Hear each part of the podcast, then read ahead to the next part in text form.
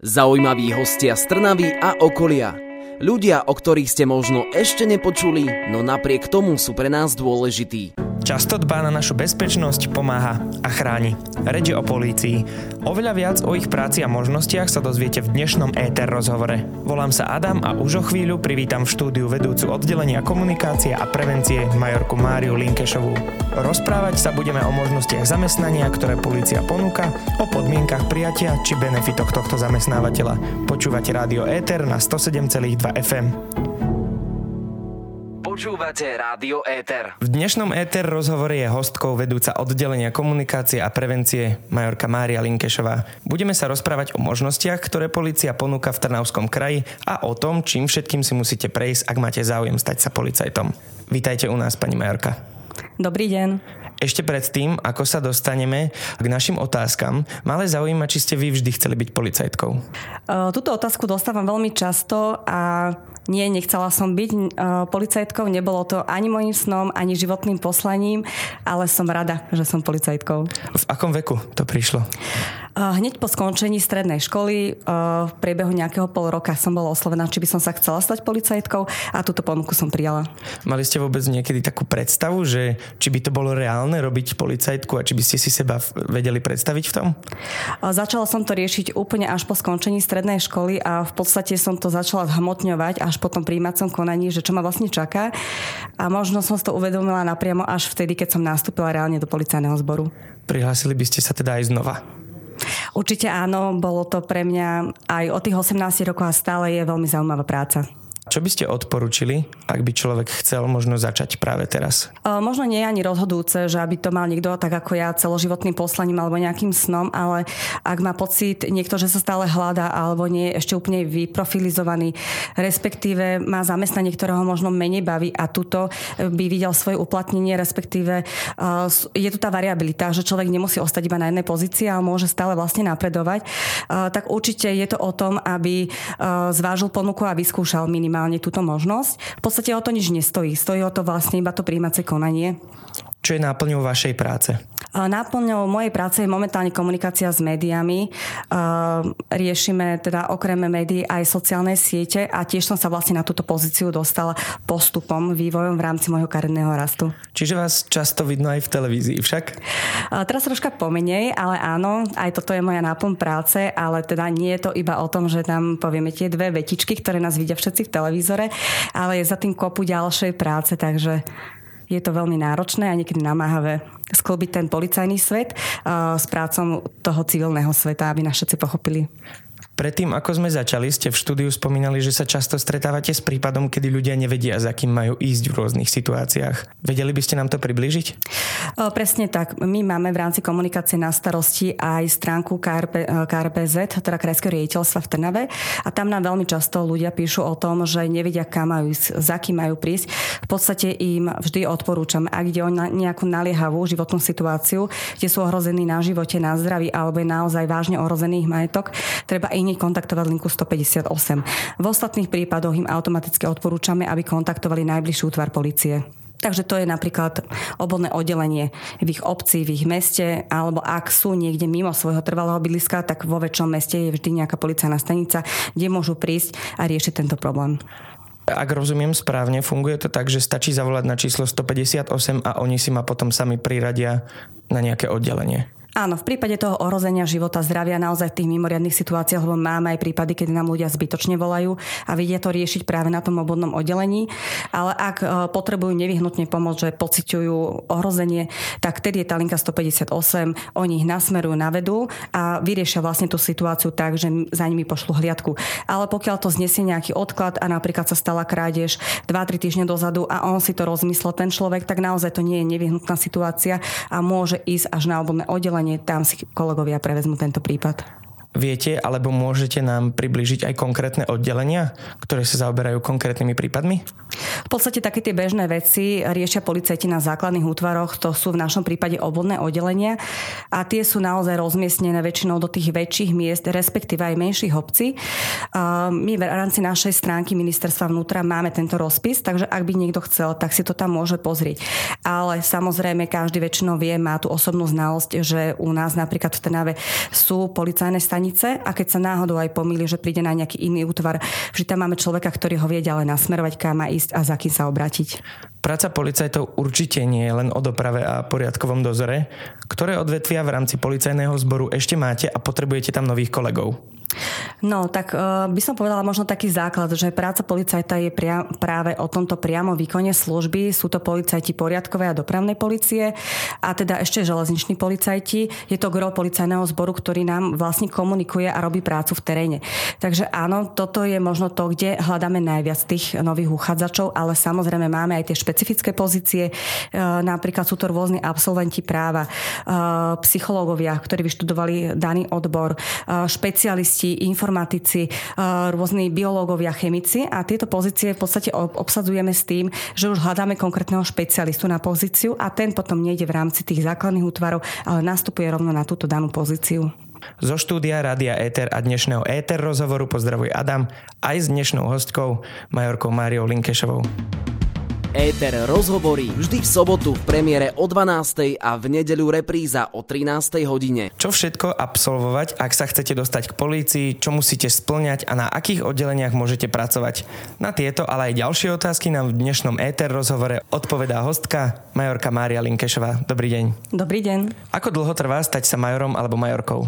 Asi je to individuálne a mne to trvalo 23 rokov. Prečo je minimálna veková hranica pre prijatie do vašich radov 18 a 21 rokov? Uh-huh.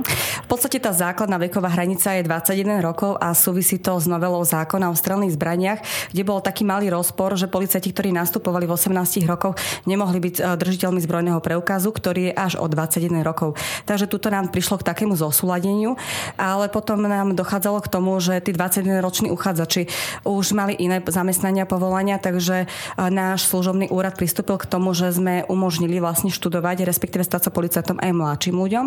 A tým pádom hovoríme o hranici 18 rokov. Ale obidva veky majú určité špecifika v rámci policajného zboru. Uh-huh. Mohli by ste nám ich priblížiť? Samozrejme, v podstate, keď niekto má záujem po skončení strednej školy a má ten vek 18, respektíve 19 rokov podľa dĺžky štúdia, podá si k nám žiadosť. Rovnako to robí aj ten, ktorý má vek 21 rokov. Prebehne tam príjmacie konanie.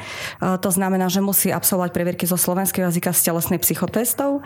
S tým, že ale ten kadet, ktorý nastupuje na 12-mesačné štúdium, nie je ešte reálne policajtom. Na rozdiel od toho 21-ročného, ktorý ktorý už vstupuje po absolvovaní, úspešnom absolvovaní previerok do služobného pomeru. Takže tí 18-roční uh, uchádzači, ktorí nastupujú na štúdium, sú stále kadeti. Nie sú ešte v služobnom pomere, nemôžu držať zbraň a nastupujú vlastne vyslovene len na to štúdium keď doštudujú, na akom oddelení alebo pozícii môžu pracovať? A tuto máme teda naozaj zase dve tie formy. Ak doštuduje kadet, úspešne skončí po 12 mesiacoch, pardon, po 12 mesiacoch, tak eh, on musí znova prejsť tým príjmacím konaním a potom je zaradený eh, do výkonu služby eh, človek, ktorý má 21 rokov, úspešne absolvuje príjmacie konanie, úspešne absolvuje školu, ide automaticky na útvar a on je už policajtom od e, nástupu do školy. Takže je už policajtom, ale nemá potrebné ešte vzdelanie. To získa po 10 mesiacoch a automaticky ide na útvar ktorý e, si môže, respektíve nemôže vybrať. Je to tak, že momentálne nastavené sú podmienky tak, že najlepších 20 uchádzačov zo školy si môže vybrať svoje miesto zaradenia a ostatných zaraďujeme podľa potreby, kde momentálne máme tú situáciu potrebnú najlepších 20 znamená, že dosahujú nejaké nadpriemerné výsledky oproti ostatným, áno? Presne tak. Oni počas štúdia vlastne si kvázi sami rozhodnú o tom, ak je niekto, nepoviem, že bifloš, ale teda naozaj sa chce tej práci policii venovať na maximum, je to v podstate v jeho vlastnom záujme, tak ozaj tých 20 najlepších z daného behu si potom môže vybrať služobné zaradenie, kde chce byť umiestnený. Sú oddelenia, na ktoré sa dostane policajt len vďaka odpracovaným rokom, alebo to tak nefunguje? Momentálne momentálne máme e, nariadenie o kariérnom postupe, takže policajt, e, ktorý nastupuje, ide zväčša na ten základný útvar. Hovoríme o, takej, o tzv. prípravnej službe a v rámci tej prípravnej dvojročnej služby e, policajt nemôže vymeniť útvar, ale po ukončení si môže dať žiadosť o preloženie, respektíve žiadosť o štúdium a môže, ak má záujem, pokračovať aj ďalej vo svojej kariére. To je taká povinná jazda tie dva roky?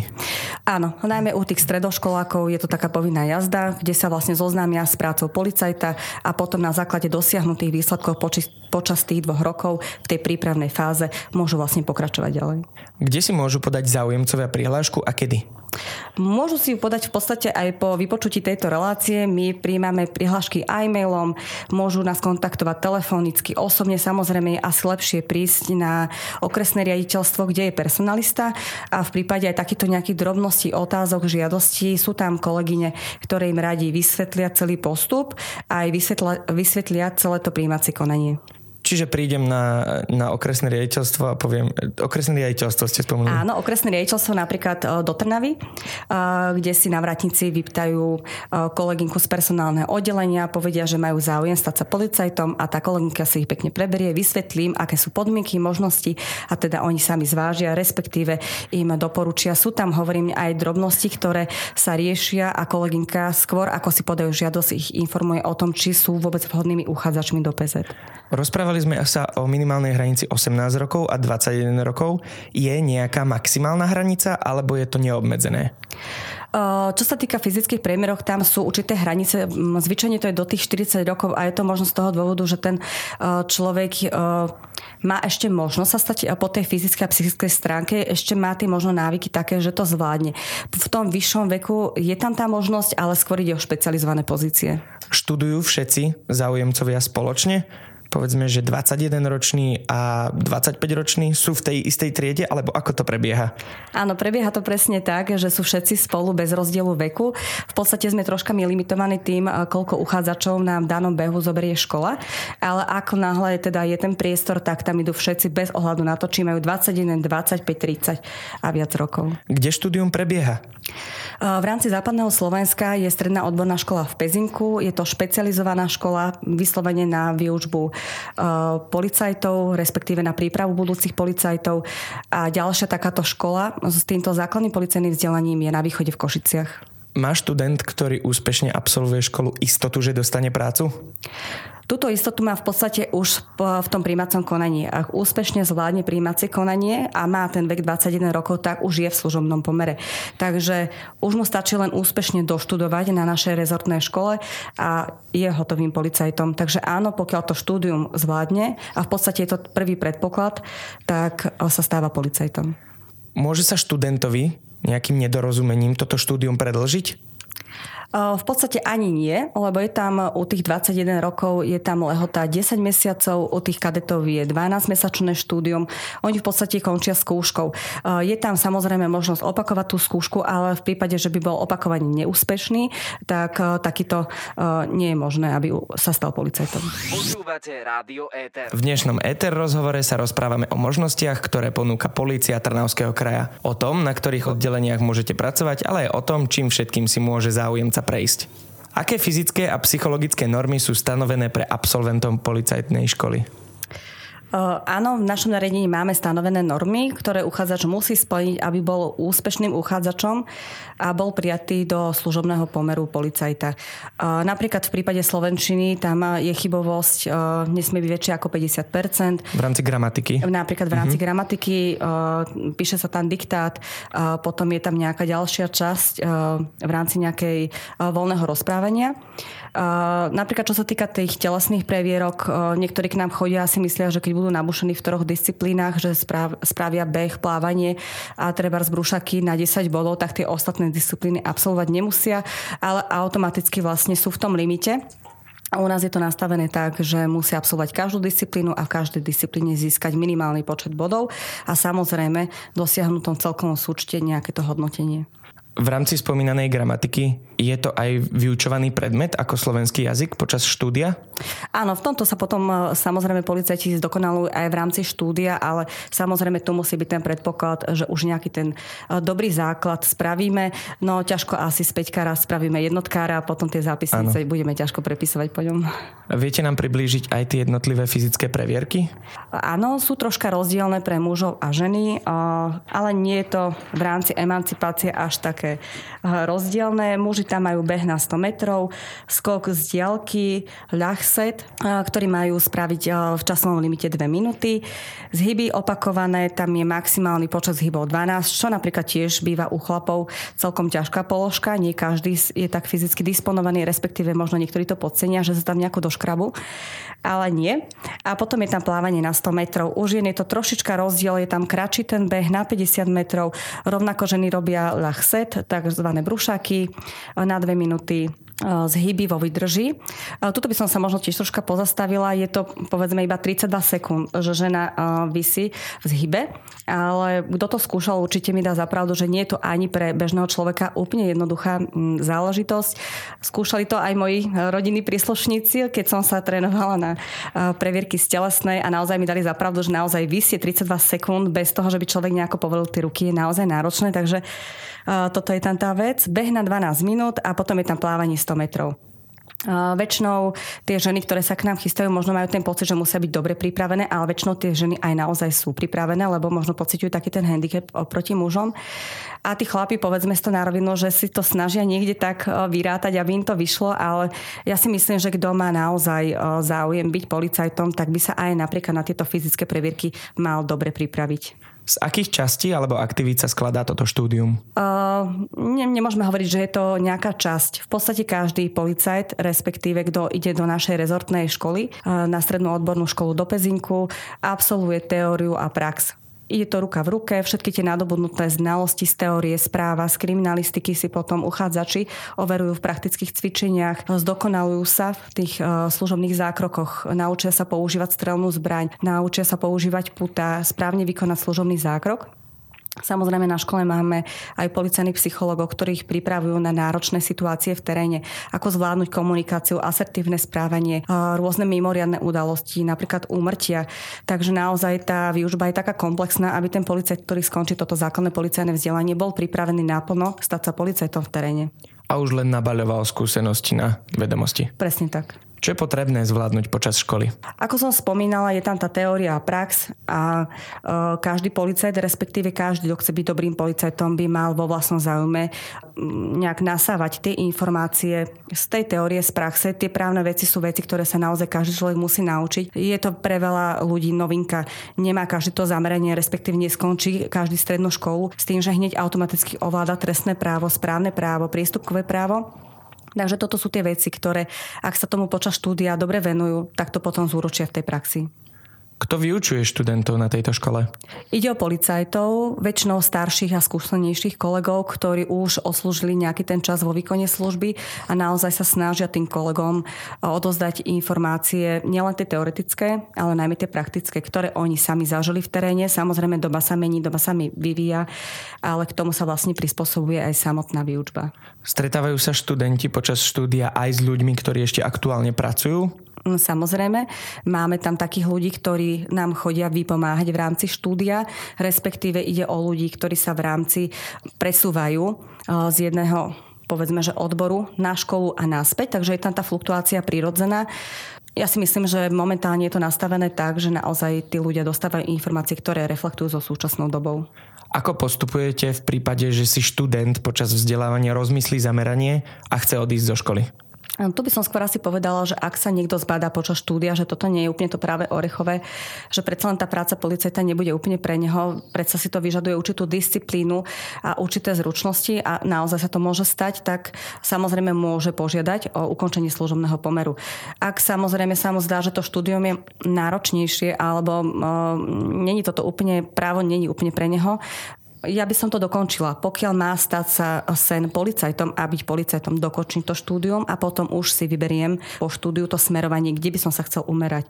Nemusí byť každý policajtom poriadkovej policie, dopravnej policie. E, samozrejme sú tam pozície, ktoré sa vymykajú týmto veciam a môže si on potom rozhodnúť ďalej v rámci kariérneho rastu, kam pôjde.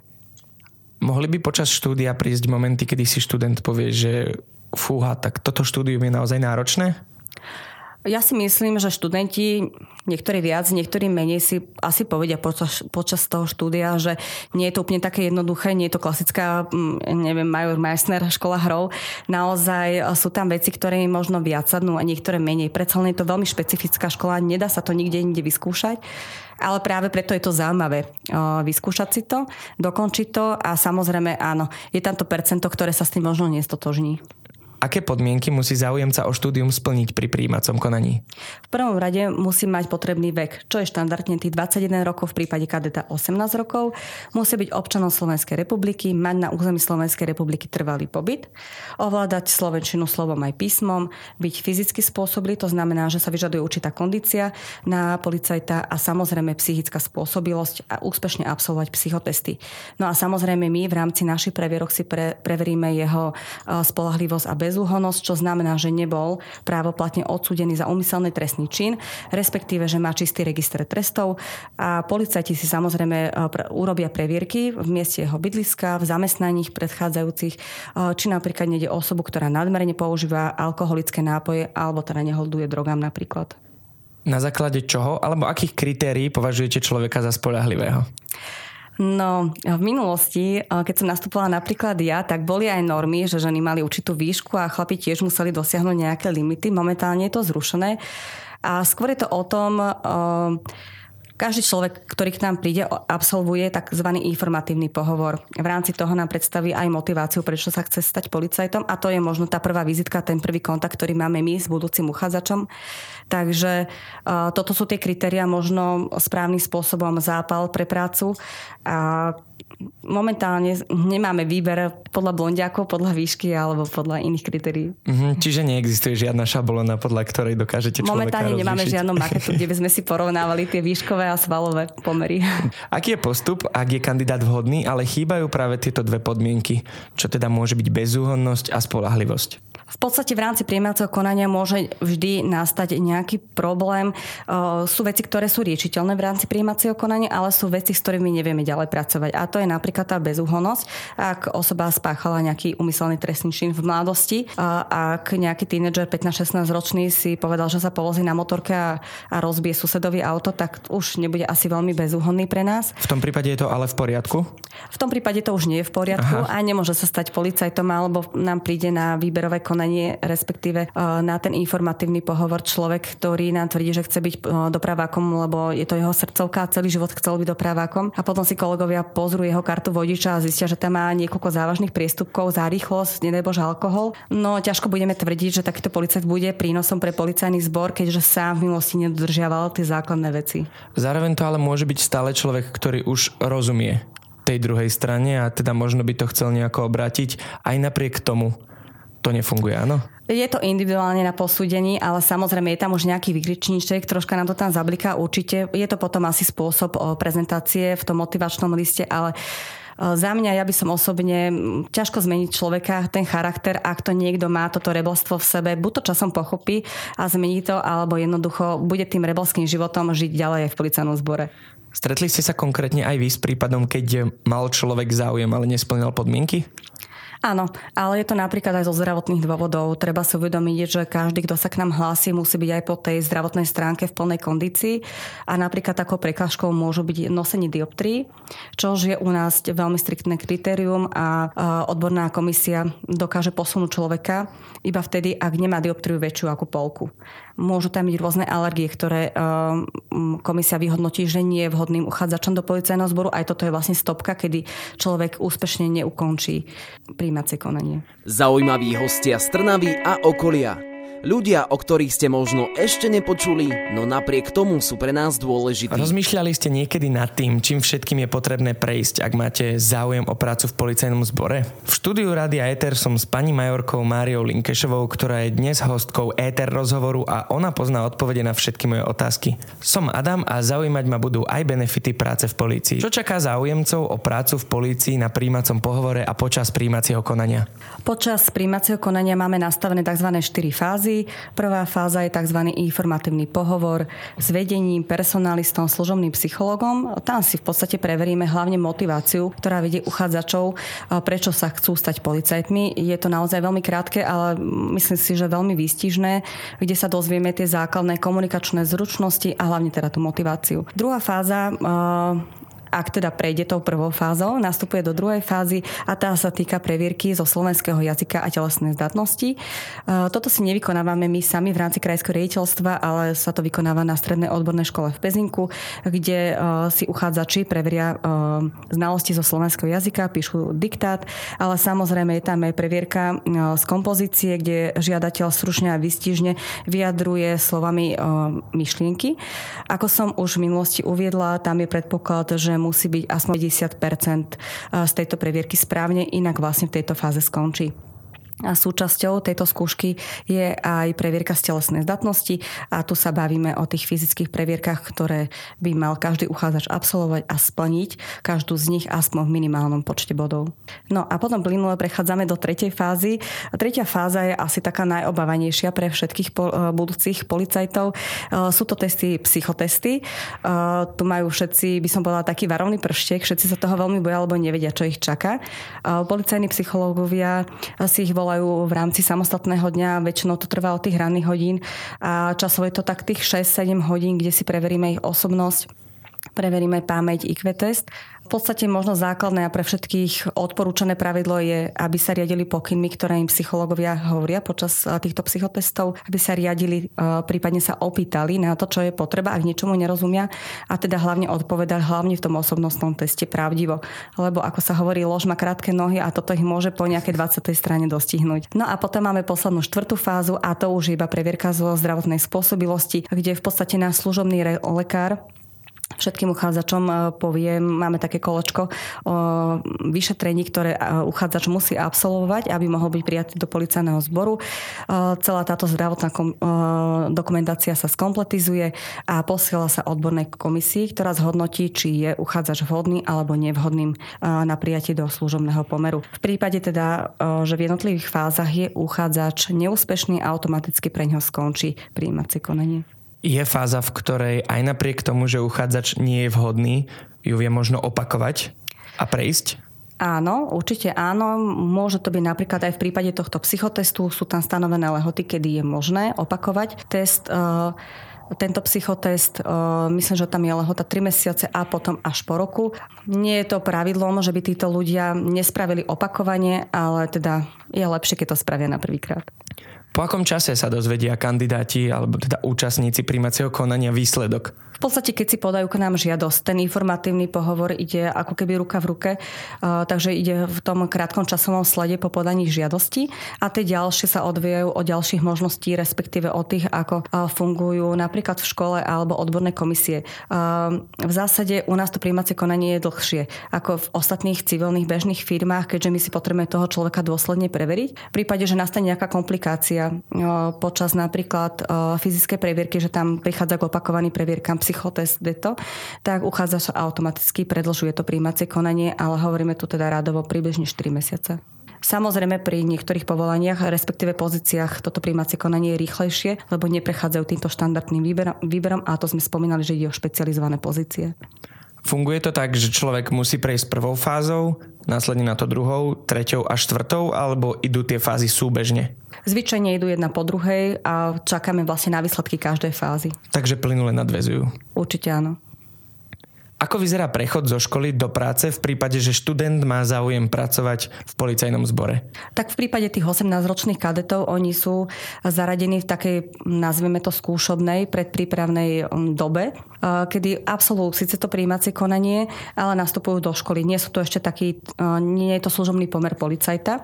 Oni absolvujú výcvik 12 mesiacov, dostávajú minimálnu mzdu a keď úspešne ukončia školský rok, opätovne robia príjímacie konanie musia zložiť služobnú prísahu a potom nastupujú ako policajt do služobného pomeru. E, v prípade veku 21 rokov už automaticky človek, ktorý prejde príjmacím konaním, sa stáva policajtom. Tiež sklada služobnú prípravu, e, pardon, prísahu a nastupuje do školy. Ale do školy už nastupuje ako policajt v služobnom pomere.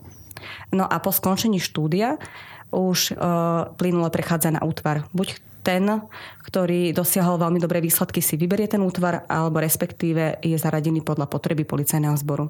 Na konci každej školy sa dostáva diplom alebo nejaký výučný list, ak ide o nejakú časť strednej školy. Čo dostáva policajt pri úspešnom ukončení štúdia? Tiež je to vysvedčenie ktoré dostáva, kde má vypísané predmety, z ktorých bol skúšaný z tej teoretickej časti. Väčšinou sú to tie právne predmety, kriminalistika a potom je to aj vysvedčenie, respektíve predmet, ktorý absolvoval v rámci tej praktickej výučby. Ktoré benefity ponúkate ako zamestnávateľ? O, tak Teraz myslím, nás presvedčte. myslím si, že stále, stále v platnosti to, že policajti môžu ísť do predčasného dôchodku. Je to stále taká diskutovaná téma, ale je to stále platné, takže naozaj ten, kto k nám príde a odslúži minimálne 25 rokov, môže ísť do výsluhového predčasného dôchodku. Čo si môžeme úplne jednoducho vyrátať, ak k nám príde 21-ročný mladý muž, tak za 25 rokov, to je vo veku 46 rokov, ide do vysluhového dôchodku a Celkom je vlastne skoro. dôchodca, áno. A potom od začiatku nástupu má dovolenku v trvaní, v trvaní 6 týždňov, čo je podľa mňa tiež na túto dobu veľmi dobrý benefit. Samozrejme si aj policajti stále pochvalujú to, že v rámci trvania penky je penka plne hradená, Takže policajt, ktorý je u nás, neprichádza v čase trvania penky o peniaze. A to isté platí aj v prípade ošetrovania člena rodiny. Hoci my máme v zákone stanovených iba 9 dní, ale týchto 9 dní je plne hradených pre policajta. Potom sú to rôzne benefity v podobe rekreačných poukazov, ktoré môžu policajti čerpať spolu so svojimi rodinami, deťmi eh, v našich zariadeniach ministerstva vnútra, napríklad na Donovaloch, na Štrbskom plese, eh, v Tatranskej Lomnici, ale napríklad máme spoluprácu aj s kolegami z Čiech v Prahe, v rôznych Kašperských horách, ale aj v Polsku, v Chorvátsku. Takže toto je ten benefit a tieto poukazy sú za zvýhodnené ceny. Samozrejme je tam možnosť kariérneho rastu, bezplatné štúdium na rezortných školách, No a ešte by som na záver možno spomenula, že tí starší policajti potom majú nárok na čerpanie uh, pracovnej rehabilitácie, respektíve kúpeľnej starostlivosti v dĺžke trvaní 14 dní. Ďakujem za vaše odpovede. E, zvážim na základe benefitov, či nezmením náhodou školu. Budeme radi. Na záver, áno, vyhoval by som podmienkam. Zatiaľ to vyzerá, že áno. Na záver mám pre vás pripravené prekvapenie. Mám 5 nečakaných otázok a vašou úlohou je rýchlo reagovať. Tie, pri ktorých sa náhodou zaseknete, preskočíme a vrátime sa k ním na konci. OK, môžeme na to. Ak by ste mali svoju vlastnú talk show, kto by bol vašim prvým hostom? Mojím prvým hostom by bol môj manžel, lebo mi musel pravdivo na všetko odpovedať. Ak by ste dokázali vylúčiť jednu vec z vášho každodenného života, čo by to bolo? Starostlivosť o vlasy. Keby ste mohli navštíviť akékoľvek miesto na svete, aké by to bolo a prečo? Vždy som chcela rada cestovať a veľmi ma lákala východná Ázia, takže tam by som išla aj hneď. A radšej by ste mali vo svojom živote tlačidlo pretáčania času dozadu alebo tlačidlo pre pozastavenie? Ani jedno tlačidlo by som nechcela, skôr by som chcela mať kryštálovú gulu, aby som vedela, čo ma čaká do budúcna. A aké je prvé slovo, ktoré vám práve napadne? Že som rada, že to mám za sebou. to je viac slov. V dnešnom ETR rozhovore bola hostkou vedúca oddelenia komunikácie a prevencie majorka Mária Linkešová. Rozprávali sme sa o práci v policajnom zbore, pracovných pozíciách, príjmacom konaní a aj o jeho priebehu. Ale aj o tom, kto je na túto prácu vhodný a samozrejme aj benefitoch tohto zamestnávateľa. Ďakujeme za rozhovor. Ďakujem za pozvanie. Príjemný víkend vám, pani Majorka, ale aj našim poslucháčom praje zo štúdia Rádia Eter Adam. O týždeň o tomto istom čase privítame v štúdiu ďalšieho hostia a preto si nás nezabudnite naladiť. Zaujímaví hostia z Trnavy a okolia. Ľudia, o ktorých ste možno ešte nepočuli, no napriek tomu sú pre nás dôležití. Éter rozhovorí vždy v sobotu v premiére o 12. a v nedeľu repríza o 13. hodine. Rádio Éter.